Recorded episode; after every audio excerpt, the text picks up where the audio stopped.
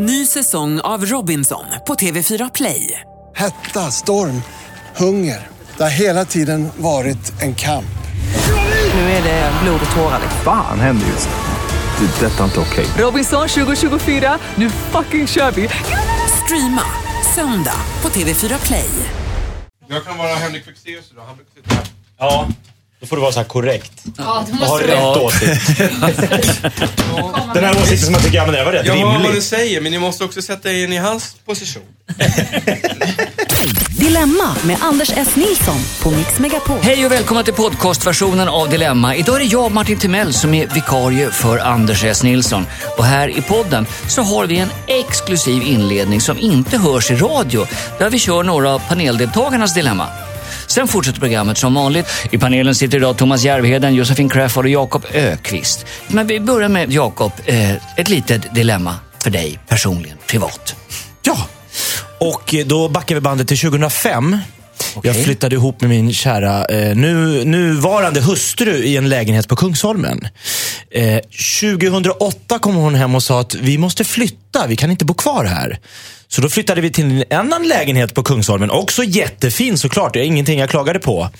Eh, 2011 så kommer min kära nuvarande hustru och säger att vi måste bo i hus i Nacka. Så vi tog vårt pick och pack och flyttade till det här huset i Nacka. 2014 så kommer min kära hustru och säger att vi ska inte bo i det här huset i Nacka, vi ska bo i det här parhuset i Nacka som har många fler rum. Vi är nu framme vid 2016, nästa år blir det 2017. Jag kom hem häromdagen, då sitter min fru på Hemnet och googlar nya bostäder. Och säger, titta Jakob. Och då börjar jag tänka efter, jag börjar förstå, då börjar tänka, vart tredje år vill den här galna kvinnan flytta. Ja. Ska jag flytta ifrån henne nu eller ska jag för resten av livet vara tvungen att flytta vart tredje år?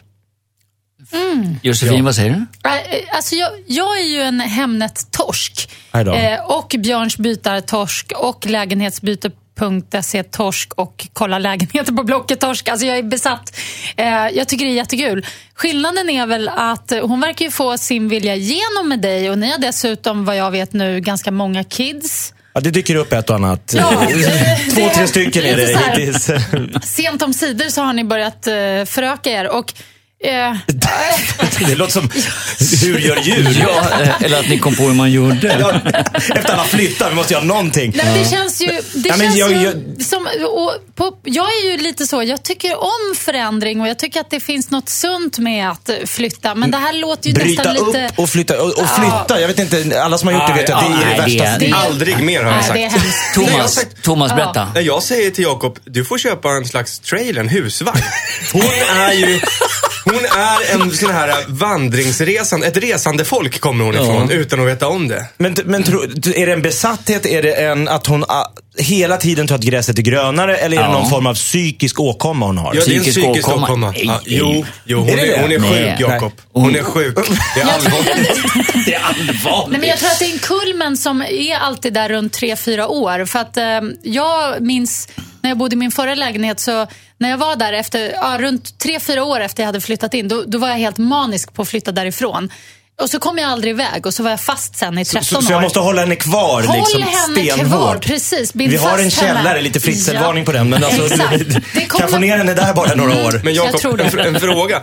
Har du gjort allt i din makt, eller allt, men det är ett starkt ord, men för att få henne att trivas i respektive boende? Eller är det så att ni flyttar in, du orkar inte ens packa upp lådorna och det känns alltid lite halvtaffligt och så, och så får hon så här feeling för nästa grej? Nej. Eller har det verkligen rotat er på ställena? Hon har ju krävt, dels har ju mina, va, mina, mina möbler som jag hade med mig från början, de har ju en efter en fasats ut. Men vänta, kan, kan vi inte göra det? Måste det vara så drastiskt som att flytta? Alltså, jag gillar ju att byta bilar och det har min fru accepterat. Och Gör du det ofta också? Ja. Och det är, inte det är så- också jobbigt. Nej, inte alls. Är inte det? Därför det drabbar inte familjen på samma sätt. Nej. Men det här drabbar ju familjen. Ja, alla är ju inblandade nu. Ja. Vi, vi är fem pers. Men vad Kan du inte få hon? henne att ändra något annat? Eller något mindre? Byta kille kan hon göra. Var tredje år. Var tredje år. Ja, varför inte? Men alltså jag, för jag, jag orkar inte en flytt. Nu känner jag, nu har vi rotat oss. Nu, för det var hon som valde. Hon väljer varje gång. Det är hon som kräver att vi ska göra det här. Jag har hittat ett jättebra nytt ställe. Okej. Så går jag med på det. Jag vet att det kommer vara ett år med leta gardiner, leta möbler, leta vad som passar här och där. Och till slut är vi nöjda efter. Och så går det ett år och så börjar hon googla runt på de här sajterna som Josefin pratade om. Jag eh, frågade efter ett litet dilemma. Här har du tagit upp ett Livskris. grundproblem och livskris. Jag tycker det är underbart. Jakob, eh, jag skulle verkligen inte vilja ge dig något råd här, men tänker du gå på Josefins linje eller på Thomas linje? Ja, det känns lite pest eller kolera här. Men Alltså, vänta nu antingen- här. En tänk dig en husvagn för till samma pris en villa i Nacka. Förstår du? Det kommer bli världens coolaste trailer med många rum och du kan bara välja tomt efter tre år. Bara ställa det någonstans. Och så mycket som pengar som ni får för det, du kommer få en ledad husbil. Nej, men Ja, Jag känner att Thomas är mer retorisk än Donald Trump här. Så jag kör på hans linje här. Det blir husvagn. Husvagn. Thomas, har du något? Ja, typiskt. Ja, det känns mycket, mycket, mycket lättare här. Eh, Jag har ju också en massa barn. Och eh, det här sommarlovet så har- har deras dygnsrytm blivit totalt förstörd. Så att eh, skönt att de ändå sover på morgonen. Så här. Vi kan sova till kvart över åtta. Så här. Det kanske inte låter jättemycket för alla ni ungdomar. Eh, men, eh, men det är länge liksom för småbarnsföräldrar. Men de är uppe till 23. Alltså en nollåring som är uppe till 23, en fyraåring som är uppe till 23, en 14-åring som är uppe till 1. Liksom. Och, Så att vi har ingen tid, jag och frugan. När vi, så här, vi vill ju plöja avsnitt på Netflix. Det är sommar, man känner så här, nu när det är våran tid, den, är, den, finns, Den ingen- finns inte kvar. Nej, och när klockan blir 12, ja, då orkar inte vi för vi ska sen upp liksom. Därför hur fan ska man få igen, alltså, kan man ha, kan man doppa snuttefilten i whisky och ge Kosiana eh, och sådana här grejer? Vad, vad, gör, vad, gör, vad gör man liksom? Alltså sluta ge barnen så mycket uppmärksamhet hela tiden, är mitt tips. Varför Vänta, en nollåring. Någon form av stimulans. Nej men kom igen, alltså, det, det är ju någonting som har hänt i vårt avlånga land de senaste 20 åren. Att det, det är så mycket kring barnen hela tiden. Oj, oj, oj, vojne, vojne, barnen, barnen, barnen, barnen. Mm. Och den enda stunden då man ska kunna vara vuxen, det är när barnen då sover. Eh, Eller är drogade, som du är Ja. inne på. Vilket är lite koko tycker jag. Jag tycker man måste lära barn att, att kunna klara sig själva och vara lite för sig själva. Säg åt nollåringen, gå in och lägg dig. Nej men vadå, en nollåring kan väl, klart behöver väl kanske lite mat och dryck, men, eller vad det nu är. Men, Annars ska de men- ligga på golvet och skrika. Ett Liksom. ha- handfast tips om du är inne på det här med att droga barnen. Mm. Det är åksjuketabletter från Finlandsfärjan. Vi åkte Finlandsfärjan nu i somras. Ja. Och så var, gick vi, för det gungade som rackans där och vi märkte att oj, det här kan sluta illa. Då ligger vi. Så då gick vi ner och så sa de, ja de tar dessa piller. Det är satans bra mot åksjuka, men du kan bli lite trött. Våra barn, två timmar efter de har tryckt i sig de här pillerna, sov som stockar. Där har vi Somna ett in. bra tips. Åksjuk- Finska åksjuketabletter. Okej, då har vi löst det dilemmat. Okej, i morgondagens podd så fortsätter vi med mitt och Josefins dilemma. Nu fortsätter vi med lyssnarnas inskickade dilemma. Det är Fredrik som skriver. Hej, jag är mellanchef på ett stort företag. Kunde vara vem som helst på TV4. Eh, och idag började en ny kille på jobbet. Vi har en väldigt jobbig historia ihop. Han mobbade mig så mycket att jag var tvungen att byta skola i högstadiet. Det var mer än tio år sedan och sedan dess har vi inte setts. När min chef presenterade oss för, med för och efternamn så blev vi väldigt ställda båda två. Både han och jag låtsades som ingenting. Jag visade honom runt och berättade om rutinerna på jobbet. Det värsta är att jag är hans närmaste chef nu.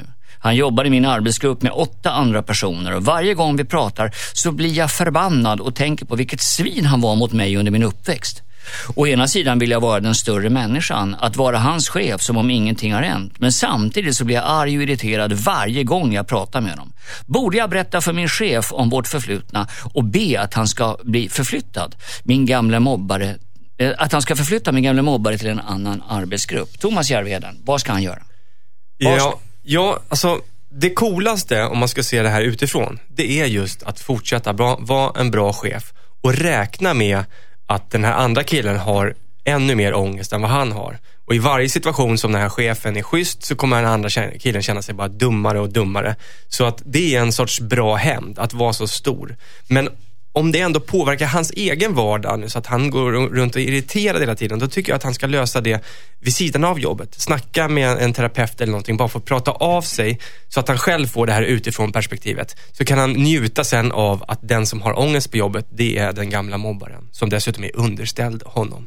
Josefin? Alltså det var så bra sagt det där av Thomas, så jag vet inte vad jag ska lägga till. Det enda som jag kan tänka mig som skulle kanske kunna vara en bra idé, det är att han vid något tillfälle när de lunchar eller sådär, eh, bara Sticker gaffeln i skinkan på honom. Precis, i skinkan också. Bara! Nej, men eh, tar upp det eh, lite snyggt. Ehm, för jag kan tänka mig att det är precis så som Thomas säger. Jag tror den här eh, mobbaren, att det är mycket jobbigare för honom. Och eh, det, det kanske räcker med att bara glutta lite på dörren så kanske den här killen kommer att ja, eh, klämma fram en ursäkt rent av. Det kanske skulle vara skönt för honom att, att få så här sent om tider. Ja, alltså jag, Fredrik här, jag förstår ju att han är sugen på lite tillbaka kaka och ge igen för gammal ost. Och Det man får hoppas är då att den här mobbaren har vuxit, blivit en bättre människa. Skulle det vara så att Fredrik känner att nej, han, det ränderna går inte ur. Han är den här mobbaren även i vuxen ålder. Då tycker jag han ska utföra en subtil hämnd. Och på den första personalfesten så ska han skicka ett separat mail till den här nyanställda och säga det är ju temafest Hitler. så alla måste komma utklädda och så får den här killen komma upp eh, på festen lite, lite pinsamt då, utklädd. Det är aldrig kul att komma utklädd själv på en fest. Nej. Nej. Förstår ni vad jag menar? Får jag bara fråga, är, är det någon av er som har varit mobbad? Ja, men man har väl både varit ja. mobbad och blivit mobbad. Ja, Vad sa jag? Varit ja. mobbad och blivit mobbad? Du har ju spelat mobbare i en bra Ja, film i jag, jag har varit lite småmobbad, men Ja. jag har också småmobbats. Ja. Ehm, så att jag har varit i båda situationer.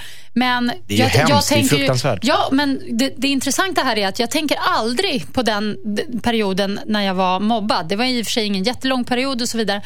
Men jag tänker ganska ofta på den här tjejen jag var rätt taskig mot. Då får du mer Eh, skamkänslor. Oh ja, mycket mer. Och Jag kan tänka på det än idag och tycka liksom, fan vad dåligt att jag inte stod upp för henne och, och gömde mig bakom kompisar som var ta- taskiga och sådär. Så att eh, jag tror ju definitivt att hämnden på, på ett sätt har den redan skett i, i och med den här händelsen. Men då vill jag bara fråga Thomas, du sa att han eh, gör en förfinad hämnd genom att inte påpeka det här. Så behöver han inte få ur det ur systemet då? Det var det jag menade, att han skulle prata med någon extern om det. Så att han lyckas på något sätt ändå vara cool på jobbet. Men inte jag- med mobbaren själv då? Ska han inte ta det face Jo, to face? det tycker jag. jag, det tycker jag. tycker inte det. Men eh, det, det, det, han får ju lyssna på allas våra svar. Jag, jag tycker att så länge inte han är säker på att han vill eh, glänta på den här dörren på jobbet, tycker jag han ska vara lugn med att mobbaren når, mår sämst av de två och han är den som har eh, värst utav det här. Och så kan han, Går vi, går vi på Josefins linje här så, så har ju Thomas rätt. Därför att den största hämnden det är ju att han sitter och har ångest för vad han har gjort mot Fredrik hela tiden. Ja, men precis. Och sen tänker jag att nu är de vuxna, saker har säkert hänt med båda två och de kanske möts i en vänskap, vem vet? Och gör de det, om de närmar sig varandra och börjar hitta varandra, då tror jag att det här kommer komma på tal och då tror jag att det verkligen kommer reda ut sig. och då måste han ta upp det, annars blir det jättekonstigt. Så vi har Josefins konfrontation, Jakobs enskilda maskeradupplägg Subtil och, och Thomas talar med någon utifrån. Ja, Fredrik, om du lyssnar, varsågod och välj. Hej panel, panelen. Jag är mammaledig med vårt yngsta barn som är några månader gammal och jag har dessutom en fem och en sjuåring. Jag får ofta höra av min man att jag är inom citationstecken ledig och får sköta precis allt där hemma. Även hans skit. Han fäller många snorkiga och ibland rent av sårande kommentarer som att jag ska vara glad att han tjänar pengar så jag kan gå hemma.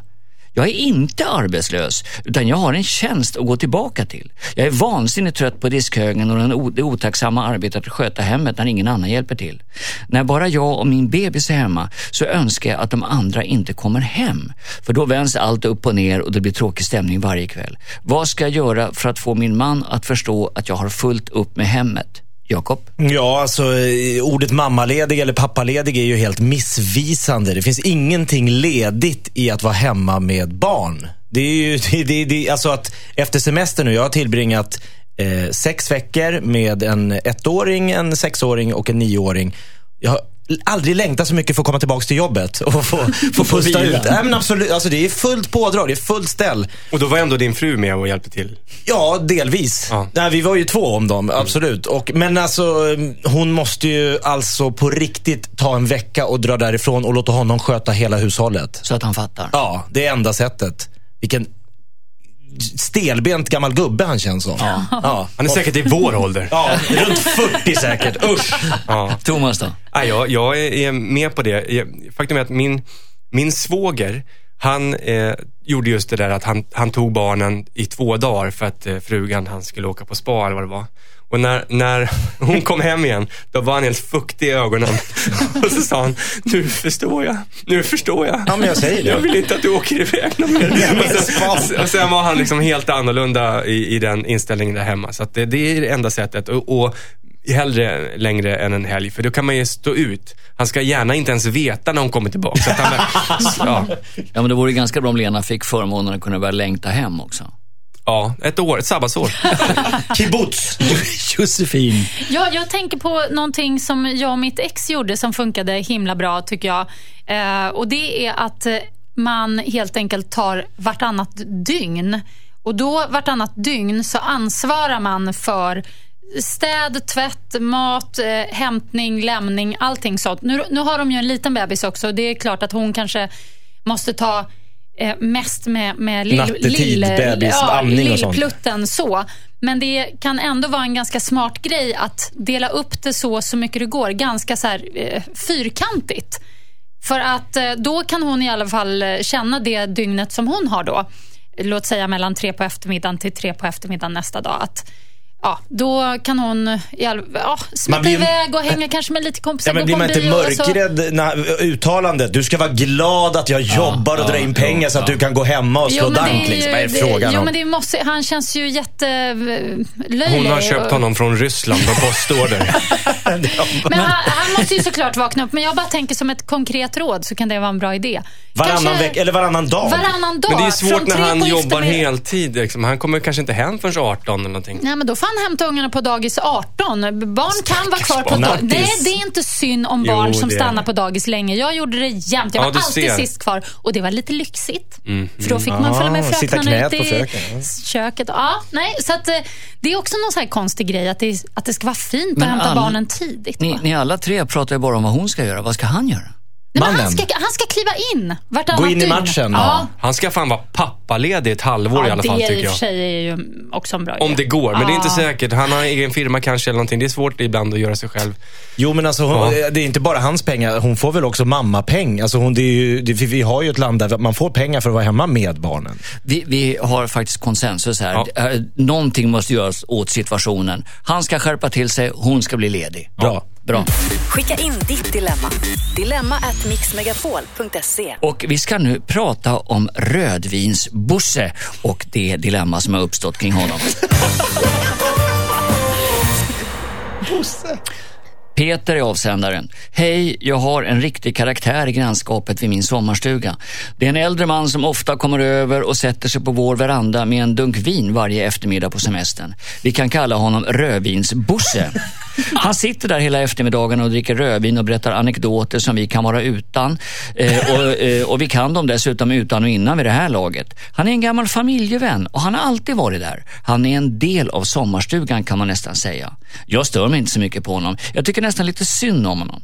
Men nu har min flickvän sagt ifrån. Vi har varit ihop i några år och hon är inget fan av rödvinsbosse. Jag tycker att han ska få sitta där, men min flickvän har satt ner foten nu och säger att han får inte komma över. Ska jag stå på mig och kämpa för rödvinsbosse eller ska jag be honom att inte komma över? Och då, på då så sätt undvika bråk med min flickvän. Josefin, Åh. hur ska han behandlas? Det här är knepigt. Alltså, spontant så gillar ju jag rödvinsbosse. Han är Ah. skön, men han kan vara lite jobbig också. Det fattar jag. Eh, frågan är så här. Om rödvinsbosse gör någon slags nytta för dem. Det kan ju vara så att han kanske hjälper till på ett eller annat sätt. Eh, fixar ved eller eh, är bra Han drar på... anekdoter. Ja, Ja. Det kan vara att hans kräks ger näring till gräsmattan där. eller? Nej men ärligt, alltså, må många så här gubbar och tanter på landet de gillar att snacka och, och socialisera. Det har jag märkt. Jag har ju precis skaffat ett torp och jag har förstått att Så är det. Alla de här... Det är lite eh, lappsjukan på dem. Ja, men det är lite så här, och någonstans så tror jag att man som Stockholm, stockholmare, alltså, eller storstadsbo, det är nyttigt för en också att faktiskt ägna lite tid att Ja, när någon kommer över för att göra någonting och hjälpa till med någonting, ja men då bjuder man på kaffe och kaka och så Ja. sitter man ner några timmar och Jo, sådär. men nu är ju det här rödvinsbosse. Jo. Som då kommer varje eftermiddag Ja, med en Och korkar låd- upp. Och korkar upp. Ja. Det, är kanske inte, det, det är väl kanske charmigt i fyra dagar, Ja, men, men sen... nej, det är ju lite mycket, det får jag ju säga. Men jag tror inte Rövis-Bosse skulle ta så illa upp om man sa att du eh, kan du, kan, du kanske kan hålla dig borta till i övermorgon. Jag tror inte han tar illa upp. Han är liksom lite så här, han är en sån happy-go-lucky. Han tar inte illa upp. Han bara, nej, nej, okej. Och sen kommer han tillbaks. Så man kan styra honom tror jag. Jakob? Ja, alltså jag är ju lite allergisk mot uh, rödvinsbosse, känner jag överlag. Och jag förstår flickvännen och det är väldigt jobbigt för den här killen då som känner att för honom är det okej att rödvinsbosse dyker upp. Men att tjejen då, du, alltså han sitter ju mellan de här två nu. Ja. Flickan är helt sl- superslut på honom. Men kan de inte börja åka iväg och göra saker? Det känns så oerhört deppigt att de behöver sitta och lyssna på den här rödvinsbosse dag, eftermiddag efter eftermiddag. Och det blir kväll och han säger, jaha, drar ni igång grillen? Jag har några korvar, jag kommer över. Alltså det känns som att det är en jag tänker på den här filmen Cable Guy med Jim Carrey. Att det är liksom ett plåster de inte blir av med. Ja, ja, okej. Och där är Bosse, han skulle lika gärna kunna sitta på nästa veranda om några andra var hemma. Han skiter i det här paret. Han vill bara ha en veranda. Ja, de måste avveckla Bosse men med förnuft. Lite Riv- linje två. Riv verandan. Ja. Nej men de, de får bara prata och säga Bosse det är jättekul att du kommer över men vi, kan inte ha, vi måste börja få hänga lite här själva, behöver lite egen tid. Vi har jättemycket på jobbet. Det- No offense, men du kan inte vara här hela tiden. Thomas? Ja, eh, linje tre. Från, från Järvheden. Jag tycker att det här är, det här är story of my life. Jag hamnar alltid emellan. Det är en fru eller sambo eller flickvän som vill någonting. Jag bryr mig inte. Och sen är det en annan person som då kommer ta illa upp. Och så oftast har jag då inte fått säga att det är min fru som tycker så här, eller det är min sambo så här. Och så då, då känns Du så här. blir Men i det här fallet tycker jag det är enkelt. Det är han som har en relation till eh, Rödvinsbosse som är en gammal bekant i familjen. Den här flickvännen, hon skiter ju i Rödvinsbosse. Alltså kan han skylla 100% på henne och säga så här, vet du vad? Min älskade tjej, hon pallar inte att du sitter och dricker på veranda. Och hon, hon har ställt ett ultimatum. Jag är hemskt ledsen. Jag vill ha det här. Men du får inte för min tjej. Och då kommer hon typ separera. Så du får rädda mig nu. Så då får hon all skuld. Rödvinsbosse kommer tycka att hon är en idiot-bitch. Men det gör ingenting. För Och de har ändå ingen framstår relation. Han står och värsta muttrar. mesen. Nej, han framstår ju som en schysst eh, Nej, offerkille. nej. Jo, han slipper ta skulden. All skuld på henne. Och det är ju hennes fel. Och rödvinsalkisbosse. Jo, för han säger väl själv, jag stör mig inte så mycket på Ja, det ja, här. precis. Nej, så att det han- där. Och, Men eh, Det är inte värt att riskera förhållandet för att Bosse ska få skrävla och ha fyllor på... Men vad är det som är så farligt med en gubbe som sitter och dricker Men man lite vill ju vara i rödvin och- fred. Ja, men alla ska alltid vara i fred Okej, hela lyssna tiden. nu Rödvinsbosse. Josefin har ett torp med veranda. adressen är Och hon har ingenting emot. Norrtäljevägen 11. Nej, men välkommen, absolut. Bara du hjälper mig att fatta hur man till exempel Kan man- fixar det där dasset. Kan Alltså, man jag gå fattar till ju ingenting. Motattack? Ja, ta ett par bira och gå över och sätta sig på Bosses veranda. Den står ju tom. Han är ju alltid hos dem.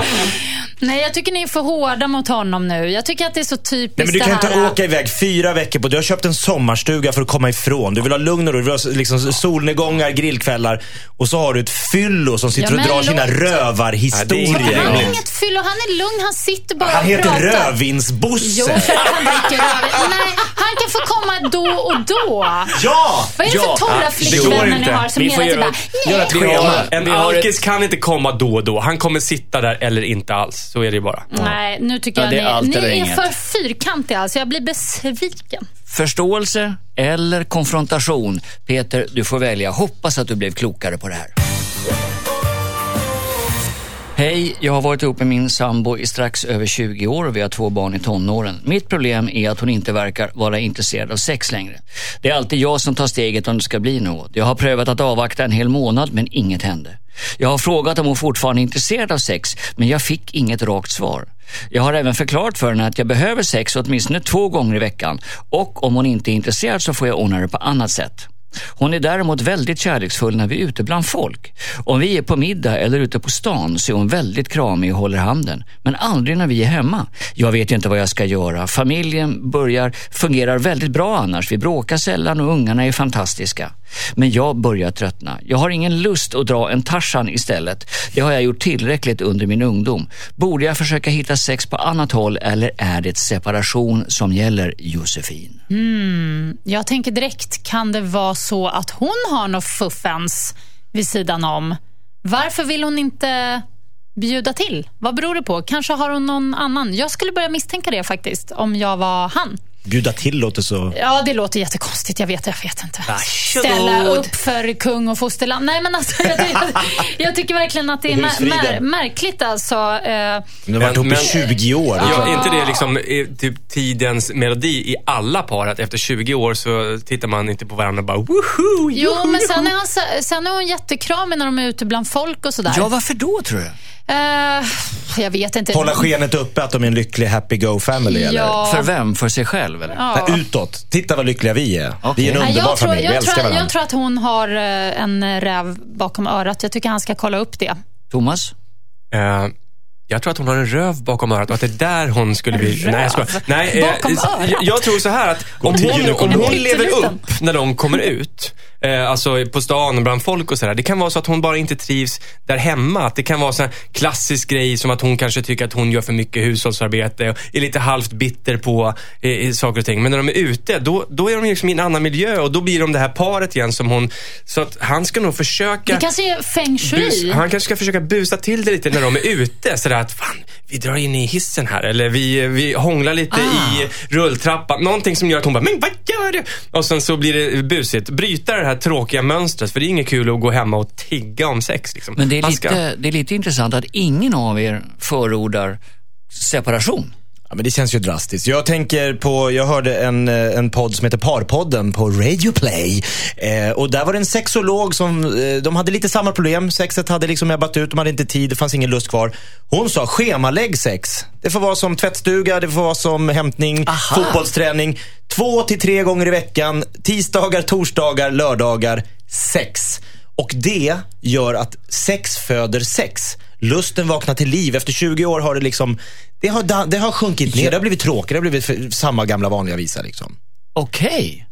Ja, det där lät Det ju... låter ju tråkigt men det, låter till slut hemskt. blir det inte schemalagt. Ja, alltså som, som jag kan känna när jag har varit i relationer och man har tröttnat lite sådär, då, då hade jag nog blivit gladare av Thomas eh, idé där. Att- Röv bakom örat. Ja, att liksom på stan bara bli indragen i en port och så här uppknullad mot en vägg. Det vore jättehärligt. Alltså det, nej men det skulle vara lite mer så här: wow, vad hände nu? Shit. Däremot om mitt, Kom min med- partner bara, lördag, tisdag, torsdag, sex. Nej, då hade jag ju bara, shit, fan jag Men drar kan man alltså. inte göra en kombo av det här att schemalägga på staden-hångel? Nej. Jo men schemalägga att hitta på grejer på stan. Det tror jag är Ja. viktigt. Att, att han ska ut med henne ofta. Hon verkar trivas i miljöer bland andra. Ja, ja. Och, och sådär. Och det kan också vara attraktivt att se varandra i eh, miljöer med andra människor. För man får en annan energi. Man kanske skojar, folk skrattar åt en eller folk, man är intressantare, man har klätt upp Men sig jag och är lite, alltså, hade jag tryckt upp hemma, min fru liksom. mot en vägg ute på stan, hon hade ju ropat på polis. Ja men det är du. Det är du. Jag hade åkt in. Mm. Ofredande. Nu gör vi det i cellen. Och, och jag tänker också det här med schemalagd sex. Jag tror ju oftast att sex inte sker, är ju inte egentligen för sexets, att det är fel på sexet, utan det är för att eh, det är någon bitterhet i relationen. Så att jag tror att roten till ett sexlöst förhållande är sällan att, eh, nej vi har glömt att ha sex. Utan Men är det inte så att- sömnbrist, eh, massa barn som Ja, springer fast ut de har ju in stora tonåringar. Det, har, Ah. det kanske var så att det föddes där i och för sig, så har det bara gått slentrian. Jag tror också att han måste bli mer fysisk med henne, inte bara när det ska till att vara sex. Utan var lite det här kramiga, gosiga som hon är med honom när de är ute. Var det lite med henne när ni är hemma. Visa dig kärleksfull, ge komplimanger, ge henne någon liten överraskning eller blommor då och då. Liksom, Och funkar inte det, gör slut. Och jag tror inte att hon, hon måste ha ett förhållande vid sidan av för att det ska hon kunna bli måste, så här. hon är ju- måste inte ha det, men hon kan ha det. Ja, men om vi sammanfattar det här. Ingen separation och mera fysisk kontakt och Jakobs, eh, tycker jag, livsbejakande teori. Sex föder sex. Exakt. I Jag ska en skriva upp. Min flickväns bror, skriver Jens, ska gifta sig om några veckor. Vi har tackat ja till bröllopet sedan lång tid tillbaka.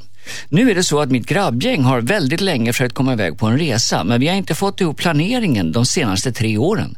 Det såg inte ut att bli någon grabbresa i år heller, men efter lite omständigheter i sista minuten så dök det upp en lucka som passar alla perfekt. Om det inte hade varit så att min svåger skulle gifta sig just då. Jag har glömt bort det här helt och hållet när vi bokade resan. Nu har jag bokat. Jag är verkligen inte sugen på att gå på min svågers bröllop. Samtidigt så kommer min flickvän att bli väldigt besviken på mig om jag åker på grabbresan istället. Jag funderar på att hitta på någon bortförklaring för att slippa gå på bröllopet. Man vet inte om jag, men vet inte om jag verkligen borde göra det. Ska jag åka på grabbresa? Gå på bröllop, svågers bröllop? Eller ljuga? Eller vad ska jag göra? Vad säger ni, Jakob? Alltså, han har ju målat in sig i ett omöjligt hörn här. Det finns inte en chans i, i Hades att han kommer undan det där bröllopet som det ser ut. Eh, I och med att frugan och han har tackat ja till hennes brors bröllop Ja. och den här grabbresan. Med dagens sociala medier och Instagram och Facebook så kommer hon direkt, oavsett om han säger att det är en äh, viktig arbetskonferens, och så börjar bilderna på shotsbrickor redan på Arlanda vid 07 dyka upp. Då är ju han rökt. Så lögn går ju inte. Det går inte att ljuga idag längre. Det är väldigt tråkigt. Nej, det är svårt. Eh, då får han i sådana fall vara fruktansvärt ärlig med sin fru och säga, jag måste, alltså jag, jag kan inte sitta på ett stelt tråkigt bröllop med dina släktingar. Jag går gärna på ett bröllop om du är med och det är jag som gifter mig med dig. Men inte din bror, inte din tråkiga brors fru. Och eh, jag måste få åka med grabbarna och göra jättebra. något. Ja men vad ska han säga? Han måste ju vara Måste ärlig. han liksom understryka din tråkiga jävla fula bror? Och du är ful och tjock. Jag hatar dig. Nej, men alltså han måste vara Jakob, ärlig. Rakhet och ärlighet förordar du och Josefin säger Ja, nej, men jag tror att problemet här är ju hans eh, tjej, fru. Fru. Eh, fru ja. Det är ju hon som så gärna vill ha med honom. Jag tror inte det här spelar så jättestor roll för svågen. Faktiskt så tror jag inte det. Det har jag svårt. Nej, Jag tror att det är hon som är liksom boven. Om hon på något vis kan vara okej med att han drar på grabbresa, då är allting okej. Hade du varit det? Jag har inga syskon. Nej. Det var, ett, fe- vill, det var ett fegt svar. jag vill fråga, är det, var det inte bara en flickvän och pojkvän eller är de gifta? Eh, jag ber att få Hans fru återkomma. tyckte han sa, Ja, nu är det så. Min bror ska gifta sig och eh, min flickväns bror. Så att det är Precis. så, så, Så är de bara liksom ihop? De har varit ihop? Men vadå bara och bara? Det Nej spelar men ingen vänta roll. nu, det är en stor skillnad här. Är de typ, typ att de ska spendera resten av livet tillsammans, om det är så seriöst nu, då, kommer, då, då tycker jag han ska skita i grabbresan och ta sitt ansvar och gå på hennes, alltså hans blivande frus brors bröllop. Det är så jävla tight och de har tackat ja och det är hans, hans blivande frus bror som gifter sig. Det är så nära. Men om det bara känns som här, ah, vi är ihop och ett halvår eller ett, ett år och det, man vet inte hur det blir. Han kanske bara är 19 år. Jag vet inte. Då tycker jag att han kan köra på Jakobs linje och vara rak och säga liksom att eh, jag, jag har panik mot bröllop. Men, men jag går, tycker går det att tänka så tråkigt att, att eh, de gifter sig förmodligen bara en gång med grabbresor och återkommer ständigt? Ja, men så är det ju. Det är bara en grabbresa, även Men om det är snälla, det är ju askul. inte Snarare tvärtom i min inte, ålder, kan jag Det är inte säga. ens de som gifter sig. Herregud, jag tycker det anar så Nej, här men han, kan ju inte, han, kunde ju inte åka, toffeltendenser. han kunde ju inte åka iväg på grabbresa från sitt eget bröllop, det förstår vi. Ja, det förstår jag. Men alltså, det är det jag säger. Det är klart att han ska åka på grabbresan. Han kommer ju bara sitta på det där bröllopet och bara åh, tänka på den här underbart det kommer han göra. Men bara för att Josefin bara varit ihop med så här Hells Angels-killar så finns det ju andra som, alltså alla kan inte bara, "Ja, jag skiter i bröllopet, jag ska ut och få fri. Nej, men- Frihet framför allt bruden. Hon kan See väl vara- you in court. Alltså det går, alla är inte så, det, det är inte den typen av, Ja, jag, Nej, men- man, det där, man måste ibland ta sitt ansvar. Det där är tufft alltså. Åh, jag tycker, nej, jag tycker ni är så... Jag fattar inte att ni kan låta de här torra brudarna bestämma hela tiden. Kusiners bröllop, då kan de bara fuck it. Men alltså en, en syrras eller Svåger. det, är, det är nära släkt alltså. Ja, det är nära släkt. Så Thomas säger gå på bröllopet. Eh, Jakob säger var ärlig, eh, ta skiten, men åk på grabbresan. Och Josefin säger grabbresa, självklart. Ja, men snacka med tjejen alltså, så, så att hon inte Efteråt. blir för sur. Ja, det lär nog bli lite snack mellan Ja, de två kan jag säga. Men Ja. det ska inte ta slut. Ja. Bra, bra tips. Det är lite kul där, för det känns lite grann som att jag tar upp Hej och välkomna till Bullen. Med dina brev. ja. Man får ju Bullen-vibbar av din röst också. Och det här är Theo och det är han som har skrivit brevet. Jag har en bekant som är väldigt jobbig på fester. Han är ihop med en kompis till mig. Och när vi ses på fester så känns det alltid som han så att säga fångar mig. Han pratar alltid väldigt intensivt med mig och berättar ointressanta saker om sitt liv. Det handlar ofta om vad hans kollegor har gjort på firmafesten, hur mycket pengar hans kompisar tjänar och så kan det hålla på med långa utlägg om vilka båtar som är bäst. Han har noll känsla för vad andra tycker är intressant och man får inte en syl i vädret. Han verkar dessutom vara lite fäst vid mig. Han letar upp mig eh, om vi är på samma fest och sen sätter han igång. Det jobbiga är att det känns som han förstör hela kvällen för mig. När jag kommer hem från fester så, som vi har varit på tillsammans så inser jag att jag inte gjort så mycket annat än lyssnat på hans ointressanta historier. Hur ska jag göra för att slippa honom? Borde jag vara otrevlig mot honom så att han slutar förstöra mina festkvällar? Thomas Järvheden. Ett festtips. Det här, det här kunde vara jag. Jag blir alltid offer för sådana där som bara står lite för nära och pratar jätte, jättelänge. dålig andedräkt också. Ja, men, och, så, så man bara, och så vill man inte vara otrevlig och sådär. Men, men nu när jag hör det här utifrån så känner jag att den här killen borde göra som jag inte ofta vågar göra. Men han borde bara säga så här. Du, fan det här var jättekul att snacka med dig här nu i en halvtimme. Men nu måste jag liksom mingla runt lite så att det inte känns som att jag har ignorerat de andra. Och så bara... eh, Och då får han kommentaren, jag hänger på. Ja, eller hur? Jag tänker att han är skåning också. Jag hänger på! Eh, Men, nej, jag, jag, jag tror att han måste säga det. Alltså, för att jag, måste sprida, jag måste sprida min tid lite grann här på festen. Liksom. Och han kan väl ge honom en, en halvtimme, men en fest är lång. Är du för feg när det gäller att säga ifrån? Ja, Jag är, jätte, jag är för snäll liksom. Jag vill, inte så, jag vill inte att någon ska känna sig dum eller bortgjord och sådär. Och det, och det, till slut blir jag en själv som står och lider istället. Men det här är ju en ståuppkomikers vardag. Efter Ja. varje gig på Harrys i Linköping så blir man ju kvar med publiken ibland och tar några öl. Och då ska ju alla komma fram och dra sina tio roligaste skämt. Ah, nej. Så då måste man vara så här proffstrevlig för att man har ju varit där och de tycker att man har fått en liten kontakt. Men det är väldigt lätt, tycker, jag tycker det är konstigt att inte han har lyckats lära sig att eh, lura bort den här killen. På fest- fester är det väl det lättaste att börja prata med några andra. Jag, går på, jag ska bara på toaletten, jag köper en öl, jag, jag kommer tillbaks. Ja, ja. Och så minglar man iväg. Och sen tycker man, kommer, varför går han tillbaks till Men det, han blir nog hittad tror jag. Han går Alltså, runt. Hela tiden. Oh, ja. Tänk en hemmafest. Ja, där du igen Där var du! Ja. Josefin, vad säger Nej, du? alltså det är ju bara en grej att göra här som eh, även du Thomas kan ju ta fasta på det här tipset. Bli full. Bli riktigt packad. Och, för då tappar du den här medlidande känslan och den här känslan för att åh, jag ska vara schysst och ställa upp och lyssna. Utan då, då är det mer så här, åh, där är du, hej då! Och så bara glider man vidare. Alltså, det är Men det där sa ju du till mig på en fest i somras. Här är Thomas, mer shots. Ja, men det är det jag menar. Alltså, det är nästan det enklaste. Och Man kan ju också kanske bidra till att den här eh, snubben i fråga också blir lite tankad och kanske slocknar under något Och bidra bord till att någonstans. AA får en till medlem om en 10-15 år. Man ska kröka ihjäl sig varje gång. Jag tycker vadå? ändå var bra. Jag gillar det där faktiskt. Nej, men det är faktiskt ganska bra. För att eh, du, du, jag Du menar han- att filtrerna för att vara trevlig försvinner efter Ja, några och, eh, fireball? och han kommer ju bara tänka att oj vad, vad, full, jag vad full du var eller vad full han var eller vad full hon var och det, det gjorde ingenting och det var fest. Så han kommer ju söka upp någon annan för man ska ju inte tro att man är speciell för sådana här personer. Det, det är man inte, utan det, man är bara ett offer, precis som du då, Thomas. Jag har ett tillägg då till Josefins taktik som ska vara bra. Eh, Man behöver ju inte bli full. Man kan också låtsas vara full och säga Åh, där är du, hej då, ah, fy fan vad jag packad. Och sen kan man säga nästa dag, fy fan vad packad jag var igår. Jag sa så Fast konstiga då saker. kommer du inte ha lika kul. För då, Nej. kommer du, nej, för då ska du planera Men jag att menar du ska om det är någon spela nykterist här som försöker anamma att vara otrevlig och sen skylla på alkoholen, så går ju det. jag. Ja, ja, så kan man ju Det känns, jag, jag kanske ser framför mig. Ove i Solsidan. Ja, det är lite jag det. Och där var ju Felix karaktär tvungen att skrika till slut. Ja. Lämna mig i fred. Ja. Dra. Det kanske är en sån urspårning han behöver göra någon gång. En urspårning och festerna blir roliga igen. Ja. Kanon, tack så mycket. Hej, säger Vivica, som vill vara anonym. Jag och min sambo har varsin hund, en amstaff pitbull och en border collie. De är båda hur goa som helst mot oss och våra två döttrar.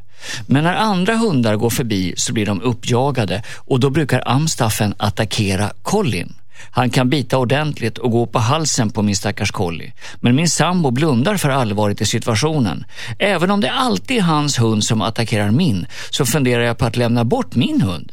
eftersom jag är rädd för att den ska råka illa ut. Jag har försökt resonera med min sambo, men han skyller allt på min hund och tycker att hon, som han säger, jagar upp hans hund. Borde jag lämna bort min hund för hennes egen säkerhet? Josefin. Åh, vad svårt ändå. Knepigt. Jag vet det där när man blir ihop med någon och så har man varsitt djur och så blir det liksom en diskussion. Ska vi ha kvar dem? Ska vi behålla en? Eller ska vi inte ha någon? I det här fallet låter det som att de inte... Alltså min lösning på det här är nästan att de båda lämnar bort sina djur. Oj. Oj, För att eh, det, det håller inte att... ja, då kommer ju ungarna bli glada. Vadå? Det, Ja, men det är ju liksom, det är familjemedlemmar. Jo, men då kan de väl skaffa en katt eller något istället kanske. En. Alltså, att, nej men jag bara, alltså, nej men det blir ju det blir helt orättvist. Alltså, ska hon lämna bort sin hund för att rädda sin hund? Och hans hund verkar ju inte vara riktigt frisk som attackerar hennes hund. Det låter inte som en bra hund. Jag tror att då, då kanske den har nära att attackera även andra djur, kanske till och med barnen. Det låter inte heller bra. Nej. Det låter som att de här två hundarna behöver två separata nya hem. Det verkar ju inte vara något problem med Colin direkt, utan det är, det är Amstaff pitbull. Precis, egentligen så borde väl den då flytta, men frågan är om, om eh, hur... Ah, det kan ju bli jobbigt för killen. Thomas Järvheden, du ser brydd ut. Ja, men jag, jag tycker ju att det är... Hon sitter i en knivig sits här, för det är självklart Amstaffen som ska bort. Eh, jag tänker på det här... Fel, fel, fel! Det är, Am- det är Amstaffen som ska bort! Eh, men alltså... Nej, jag, jag, för han är, som, som Josefin säger, det är ju en tickande bomb. Bara för att någon jagar upp honom så, så börjar han hugga efter strupen. Liksom. Det känns ju Nej. inte bra. Och, eh, men, men om inte den här hussen vill lyssna på det örat, då, ju, då får hon ju lämna bort honom också. Jag, jag vet inte hur, hur, hur de ska lösa det där eh, på rak arm. Hon, hon måste ju, de får ju gå, kanske att de ska gå till någon, någon sån här, eh, inte kennel, men så här, eh, som lär en att handskas med hundar och kniviga situationer. För då kanske han får höra utifrån att det där är ju det, är ju det som är problemet. Har ni hund? Nej, jag lämnade bort min. Ja, Nej, jag skojar. Min collie. Jag hade hund tills för några månader sedan bara. Eh, och, eh, men det var en liten rackare. Och Hon var i och för sig jävligt eh, kaxig. Men eh, hade jag blivit ihop med någon som hade attackerat min hund, då hade jag verkligen ställt ett ultimatum. Jag hade sagt, antingen så drar den där jycken eller så drar ni båda. Hej då! Jakob? Ja, jag tänker om man översätter det här dilemmat till att det skulle vara att de träffades och de hade varsin son. Och den ena sonen, när de kollade på Nickelodeon, slog den andra sonen med ett baseballträ På strupen. Varje gång. För att den andra killen gjorde honom uppjagad för att han satt konstigt i soffan. alltså, då är det väl han med baseballträet som behöver någon form av eh, rehab. Eller, så att hon, det är ju märkligt att den här mannen som har amstaffen inte ser faran i att hans egen hund håller på att attackera. Eh, Han, hon måste ju ta ett ordentligt snack och säga att det här är liksom inte längre någon lek. Du kan inte skylla på min hund, även om hon jagar upp din hund. Eller så så är det kanske- din hund som håller på att döda min hund. Eller åtminstone, så det är inget svårt att få en hund att inte attackera. Nej, nej men exakt. Och Håll i, gå, gå olika promenader, gå, schemalägg Fast, eh, promenaderna. Det, kom- det, det är det som är så oroväckande. Det räcker med ett, ett litet felsteg. Någon, uh, något koppel som inte är på Så eller att pang. ungarna är, och hundarna är ute själva och något, något uppstår. Alltså det låter farligt. Det låter som en farlig situation. Det är en märklig hund som Ja. ger sig på om det är en hane och en hona också, att han ger sig på honan där. Nej. Men, men det Vivica undrar är, ska hon lämna bort sin hund? Nej. Nej, det ska hon verkligen inte göra. Jag- det är väl han som ska lämna bort sin, Men det är väldigt farliga. vackert att hon tänker så. Det finns väl Ja, någon slags biblisk historia, är inte det? Ja. Ja. Det tänker på samma som jag va? Ja. Jaha. Eh, en, en, de, vems är barnet? Det var en, två mammor hävdade att det här är mitt barn. Och sen så, då är det någon, om det var någon präst eller vem fasen som skulle avgöra det här. Någon var det. Så, så, då, då dödar jag barnet. Kung Salomos Kung. Salomo, så var det. Då dödade vi barnet och då säger ena mamman, nej, nej, det är hennes barn. Och då förstod hon att det var ju den mamman som sa så, som var den riktiga mamman. Ja, För att skydda. För att skydda. Det, just det. Ja, det är, Och, och hon är så rädd om sin hund så att hon är beredd att lämna bort den. Det är jätte, jag får ju rysningar på armarna här. Så Men- Bibeln kan lä- rädda Colin här Ja. i, i slutändan. Vivica, du bör nog ta ett allvarligt samtal med, med hundens husse. Eh, det är de som har problem, inte du. Skönt. Det är Carolina som skriver. Hej, min gudfar är väldigt bilintresserad. Han jobbar med bilar och har alltid haft flera fina veteranbilar som han tar hand om hemma. Jag har alltid varit nära min gudfar och jag har alltid varit särskilt förtjust i en häftig cabriolet som han har haft sedan jag var barn. Jag gifte mig i somras och då fick jag den här bilen av min fantastiske gudfar i bröllopspresent. Det är min drömbil.